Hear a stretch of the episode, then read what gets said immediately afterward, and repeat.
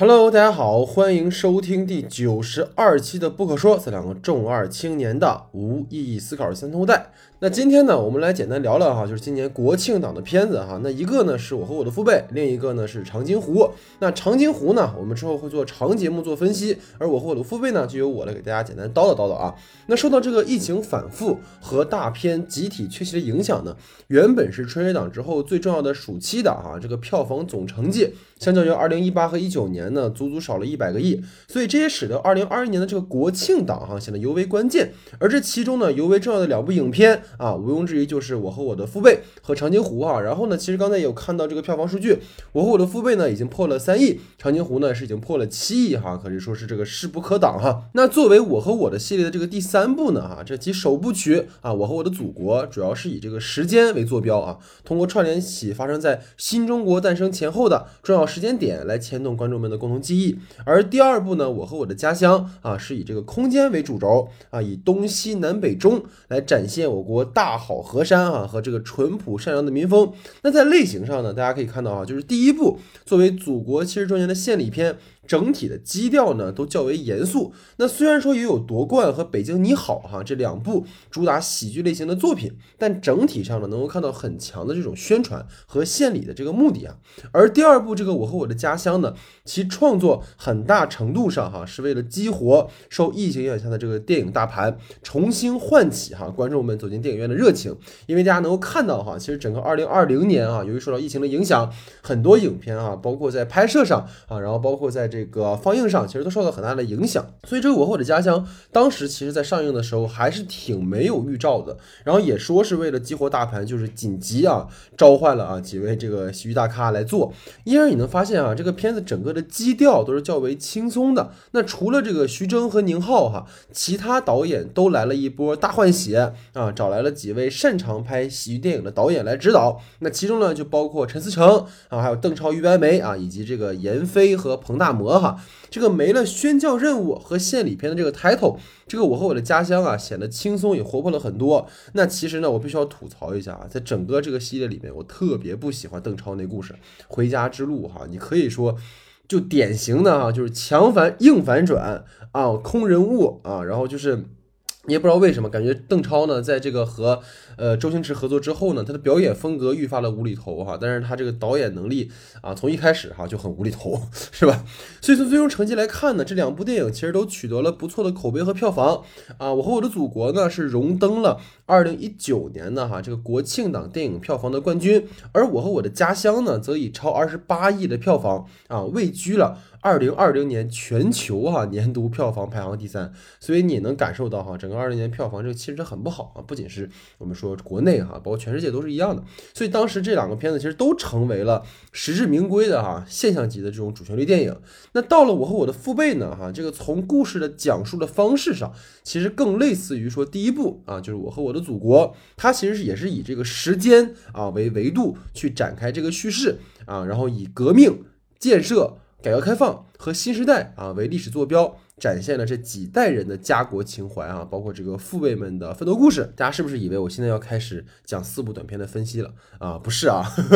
就在这儿，其实想给大家去简单科普一下这个我和我的系列哈，作为这个呃代表这一近些年吧，活跃在国产电影市场中的这种电影创作模式哈，就是这个其实也把它有一个名字叫拼盘电影是吧？那所谓这个拼盘电影哈，又称为这个集锦式电影啊，它们其实是由若干个独立的故事组成的。然后他们会围绕着同一主题进行叙事啊，风格相近或相同的电影啊，这样的片子叫就是所谓拼盘电影。那拼盘电影呢，其实并不能算是某种电影的商业类型啊，不同于说我们传统意义上的这种科幻片啊、喜剧片啊，而是用来描述哈影片的一个组成啊、创作和制作的方式。那其实呢，在国外啊，这个拼盘电影早就不是什么稀奇事儿了哈。就是在一九九六年的时候啊，张艺谋导演呢就参与了一部叫做《卢米埃与四十大岛》哈，其实请来了很多导演来共同拍摄，然后每个导演呢他必须拍五十二秒啊，这拍摄呢不能超过三次。它这么严苛的这个设置哈，其实很明显是在向就是电影之父啊，就卢米埃尔兄弟进行致意。因为当年呢，你拍摄像《火车进站》啊、《共享大门》啊，其实都不过几十秒哈。所以这里如果说大家想去了解就是电影诞生之初的那些趋势，可以去看看纪录片啊、电影史话，或者是马丁斯科塞斯导演的《雨果》啊，就是没准会发现新大陆是吧？再如呢，比较知名的哈，这个二零零二年由多位导演共同拍摄的啊，《十分钟年华老去》，其实也是邀请了。每位导演哈拍摄一段与时间有关的故事，那其中呢最为经典的一段就是陈凯歌导演拍摄的《百花深处》哈，就是当然是黄远征演的对吧？啊，冯远征演的哈，就是借由一位老北京的视角啊，将整个这个中国的新旧文化的这个交替啊，包括城市变迁中啊，表现出这种时间流逝感，可以说展现的是淋漓尽致啊。那国产批判电影方面呢，从零四年开始到一五年啊，涌现了一批。啊，如《北京爱情故事》啊，《全城热恋》为代表的拼盘电影，那他们呢，其实都是以爱情为共同的主题，且都取得了不错的成绩。那这其中呢，其实分为两种拼盘电影，一种呢是多导演拼盘啊，就是《北京爱情故事》这样的。另一种呢，就是像《全城热恋》啊，包括像这个《无问西东》啊，是由一位或两位导演联合的方式完成的这个拼盘电影。那近两年呢，其实拼盘电影又与主旋律电影相遇哈，以这个献礼拼盘的形式。啊，完成了对于主旋律电影的创作形式的这个新探索。你包括去年下半年上映的哈，被我们这个抨击的很严重的《金刚川》啊，包括今年呢，同样在国庆档上映的《长津湖》啊，都是以多导演合作的方式啊，共同完成了一部主旋律电影。那无论是导演拼盘还是故事拼盘哈，其实都达到了一加一大于二的效果啊。那当然了，我们之前也聊过啊，这个赶工的《金刚川》呢，虽然这个创作尝试很值得嘉奖啊，但是内容真的是有待商榷，是吧？那回到我们这个我和我的父辈内容本身哈，那首先值得注意的其实是这次的导演阵容。那除了徐峥导演啊继续拍摄其中的这个鸭先知的段落，那其他三位导演呢，吴京啊、章子怡、沈腾啊，都是首次啊在我和我的系列中担当导演工作。那吴京呢，之前因为这个《战狼二》哈一直位居国产电影啊影视票房的第一啊。那无论其艺术造诣高低呢，你至少从导演工作上他还是有一定经验的。那这个章子怡和沈腾呢，此次其实都是首次啊执掌导筒，真可谓是应了那句“演而优则导”的名言啊。那从四部短片的最终呈现上来看呢，其实每部电影啊都能看到很多啊属于导演的过往创作或是主演电影风格的一种延续啊。比如说你看吴京啊，这个吴战狼是吧，指导这个乘风啊，他比较重英雄情节和战争戏码啊。就也可能哈是这个《战狼二》给人的印象太深了，所以使得无论是在《金刚川》还是《乘风》里面哈，你总感觉吴京都有一种冷风啊，穿越回抗美援朝啊和抗日战争的感觉。那想必《长津湖》呢，也肯定会让大家有同感哈。尤其是这个影片啊，就是《乘风》后半段这个电影，这个吴京啊挥舞着冀中骑兵团的大旗啊，奔赴敌营。着实有点跳戏哈，就是想必这个导演呢啊也是有意哈，在和他这个《战狼二》里面啊对应的视觉符号做这个勾连哈。毕竟当年这个冷风是吧，挥舞着国旗的这个镜头啊，实在是太过于让人印象深刻了。那章子怡呢，指导这个诗哈，其实是这次我发现，在呃评价当中，其实让大家觉得还挺惊艳的一个片子。其实这个片子它是很重情绪和状态的。但这个章子怡在片中呢，其实饰演了一位。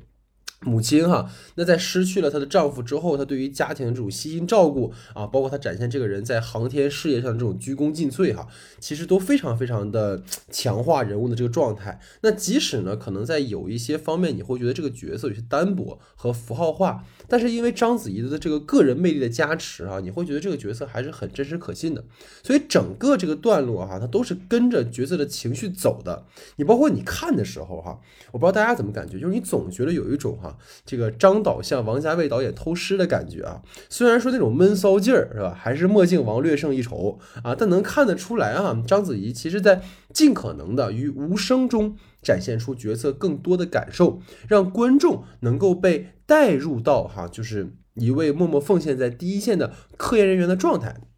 那同时呢，也是一个丧偶的母亲的这个艰辛和不易哈。你包括在拍法上，其实这个片子也是整个这四部里面哈，其实在形式上做的还是相对来讲比较好的。包括这个氛围感，比如开场哈，展现这个荒漠中孩子玩耍的长镜头哈，就给人一种寸土不生的哈这种艰苦环境中啊孕育希望的勃勃生命力。那中段呢，这个暴雨戏哈，这个家庭成员间的真情袒露，这这个窒息感啊，也是被这个拉的氛围感很满，看的人真的是很压抑，包括也很为角色难过。你包括里面这个女孩子的哭声啊，然后这个儿子把大门一开啊，然后风雨进来是吧？儿子在外面也不进，然后这个章子怡在里面既要把水挽出去啊，然后又要把儿子领回来啊，这这个里面有非常非常多这个她在那个小空间里面的一个场面调度，对吧？包括她这个牺没了丈夫啊，这个家里的这个积水，其实就像她要承担的这个家庭重任。他要不断的把这个逐渐啊被窒息和淹没的家庭哈啊，把他把把水挽出去。但另一方面呢，这个儿子又跟他站在了对立面，是吧？儿子又想说，哎呀，我你为什么不跟我说实话？儿子又不理解母亲，所以这一门之隔其实是隔开了母亲和儿子之间的这种所谓的联系哈勾连啊。所以这个其实都是导演我觉得设计的蛮精巧的地方，包括在一旁哭的女儿，哇，真的。你看，听那个小女孩，就是小朋友啊，哭的时候那个声音，真的是你会特别的不是。但是呢，我觉得导演是有意在呈现这种东西。所以对于首次当导演的国际章来说，哈，我觉得真的是一次相当不错的答卷了。毕竟大家能看到，就是先连汪峰老师是吧，都放到演唱会不办了啊，来饰演这个前前爹的角色。所以你可想而知哈，这次章子怡的这个决心是有多么的强哈。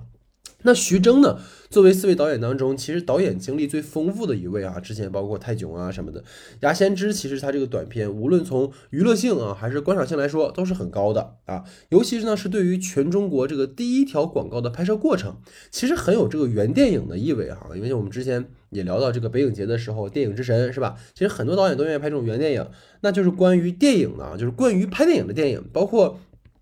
我们那个大家过两天也可以关注一下我们的那个北影节的呃特辑下哈，其实老徐也提到说这个魏淑君啊，他这个《野马分鬃》也是一个类似于原电影哈，所以大家可以到时候关注一下。我们也在《野马生野马分鬃》这个电影吧上映之后哈，尽可能邀请一下魏淑君啊老师来过来跟我们参与节目一起聊一聊。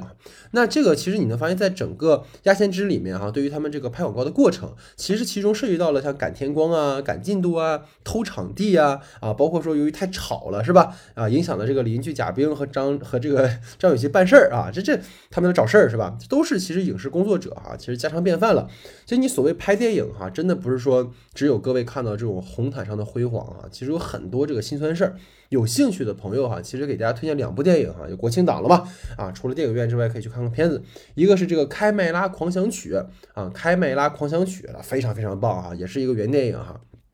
还有一部，其实，在前两年非常火啊，一部日本的低成本爆款，叫《摄影机不要停》啊。如果没看过的朋友，一定要去看一看啊。想必你们看完这两个片子会更有感触。那徐峥呢？其实从《我和我的祖国》中哈，就在使用一个小演员叫韩浩林。那这一次呢，他同样的有这个出演啊，就你能够看到这个演员在这个徐峥这个三部电影当中哈，这个成长，无论是这个外表上的还是表演上的啊，尤其是他和徐峥呢，在这个公交上啊，花式。兜售啊，这个商品的段落啊，真的是引得了满堂彩。那我本人呢，也是笑出了鹅叫哈，就是那个段落其实还很有趣的，而且这个段落其实，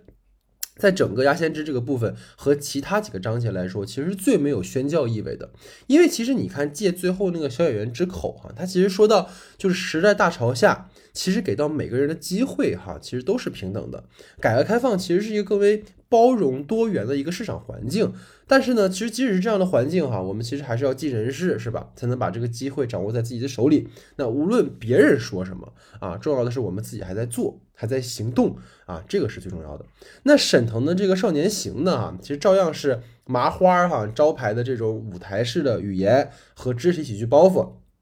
包括哈里面说说这个我爸前世啊是运动员啊，你爸和王一好了啊，包括它里面的那个动作上，就是在那个健身中心哈，你看到很多玩单杠、双杠的大妈呀，然后包括这个玛丽在里面对吧？这个把四四个手把在那个转轮上，然后就是在那蛙泳吧，类似于哈，其实都还蛮有趣、蛮有想象力的哈。就我当时看这电影的时候，我前面有个观众啊，他看到这个沈腾啊是吧？第一个镜头的时候就说：“哎呀妈，看这张脸就想笑。”就是你能够看到哈，就这位。个人累计电影票房破两百亿的喜剧大咖哈，真的是举手投足都自带笑点，所以你能够理解哈。其实这次沈腾想做的挑战，其实我们能发现就是所谓人工智能吧啊，虽然说摆在那么多科幻电影的经典在前哈，这个少年行。它无论从制作还是故事上都很粗糙，但是你看着这个沈腾啊，在地上打滚儿是吧？一副冷面笑匠的做派，其实还是很能抓观众的啊。尤其是他中后段是吧，cos 了一个这个这个深圳版的低配杀手李昂啊，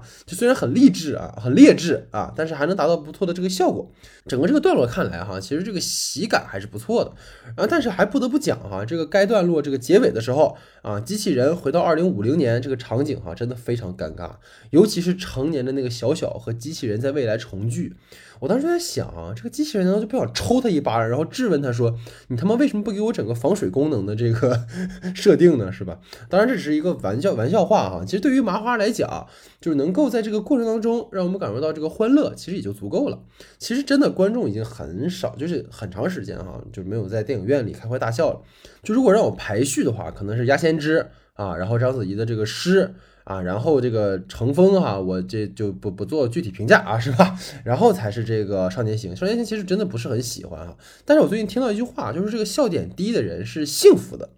是吧？就别想那么多啊，笑一笑其实也蛮开心的。所以就这么说的话，也就还好了啊。就是但但其实评价了这么多哈，我觉得这个电影当中哈，我发现可能是导演有意的，也可能是无意的。啊，有一些彩蛋哈，但是这可能更多的是我的联想，所以就是也是一些脑洞大开的想象吧。所以赶在国庆的时候呢，跟大家分享一下，乐呵乐呵啊。就大家看那个乘风的短片里面，吴磊饰演了吴京的儿子啊。你们大家看他那个就是脖上脖子上挂的那个耳机的造型，你们不觉得和哪个电影很像吗？啊，就是前段时间那个《盛夏未来》是吧？也是吴磊演的啊，他那个年轻 DJ。啊，你就啊，就特别想问一下这个人啊，就是不知道这个时候的吴磊找没找到他的那个名，是吧？你再来哈，你看像诗的那个段落，登场就领便当的那个黄轩啊，他骗孩子说自己是在天上写诗的诗人，你这确定你不是在艾特陈凯歌导演的《妖猫传》吗？是吧？《妖猫传》里面黄轩不是饰演了李白吗？啊，这又又是一个吟唱吟诗的诗人，是吧？我就当时特别想问说，哎，你再唱一首《长歌行》呗？啊？还有一个梗哈，就不知道大家没有发现，就是彭昱畅哈，在那个就是诗的段落啊，饰演了章子怡的这个助手角色，他一直在叫师傅师傅，你知道吗？我总以为黄磊啊要端着菜啊从这个厨房里出来。邀请他们一起过向往生活了啊！这压线这段落就不用说了哈，张艺谋导演啊，结尾的这个惊喜客串，真的是从这个当时看预告就很期待哈。就那句说，我可拍过电影啊，是吧？就让人心服口服哈，毕竟是国师。那另外呢，其实片中还有两个和国师有关的彩蛋哈，一个是贾冰有个台词儿啊，提到说一秒钟都不给，他可能是我想多了哈，但是大家还记得国师那部多舛的一秒钟吗？是吧？这一秒钟太短了，我想去看看，是不是？所以说，这可能是导演的一个一个小小小心思哈，但我觉得大概率也就是想多了。那再有一个，其实是片尾的那个广告混剪，应该是第二支广告的时候，开头有一个就是红高粱的段落哈，我估计哈，应该就是当年的一个广告，所以这个其实也被用在其中了，也可能是在向国师致敬。那另外呢，其实本次的这个拼盘电影哈，有很多的这个夫妻档啊，不知道大家有没有发现哈，除了章子怡和汪峰，还有《鸭先知》里面的这个徐峥、陶虹啊，然后包括沙溢、胡可啊，你这看个电影哈，还得被塞狗粮。哈，真的是不厚道啊！那这个很多观众呢，其实从拼盘主旋律这个形式诞生开始啊，就诟病这种创作模式啊。当然了，你碍于这个故事体量的所限，你这个系列它一定会存在诸如像角色塑造单薄啊啊，包括题材单一啊，然后故事内容不合理啊，等等等等哈。但是短片呢，其实往往是最能体现出导演能力和技法的娴熟程度的啊。那无论是我和我的祖国中的这个北京你好。还是我和我家乡里的最后一刻啊，虽然是短片哈，但是导演都表现出了极强的镜头掌控力和故事的这种精妙讲述，不可谓不值得这个反复观看和学习啊。就跟《鸭先知》里说的啊，这个春江水暖鸭先知啊，不要因为没有前人尝试过就否定这一个事儿能否成功。其实我觉得很多时候重点不在成败啊，而在我们敢不敢去做、去尝试。只要我们行动了，其实就一定有收获。而至于成功与否呢，它更多是天命了，是吧？所以也希望大家吧都能敢做哈那只第一只啊下水的鸭子啊，不求功成名就，但求无怨无悔。好，那就是我们整个的第九十二期节目。那最近呢也跟大家也说过哈，我们在 B 站其实有做一个 Movie 便利店啊这么一个 B 站的一个自媒体账号，然后最近呢一直在更节目哈，然后。第一期节目其实口碑还蛮不错的啊，就是也过了有十八万吧点击量哈。那第二期就相对弱一些，但是呃，如果大家有有时间有机会哈，如果刷 B 站的话，可以帮忙去支持一下啊。所以整个我们这第九十二期节目啊，感谢大家的收听，感谢大家的时间，我们就下期节目见。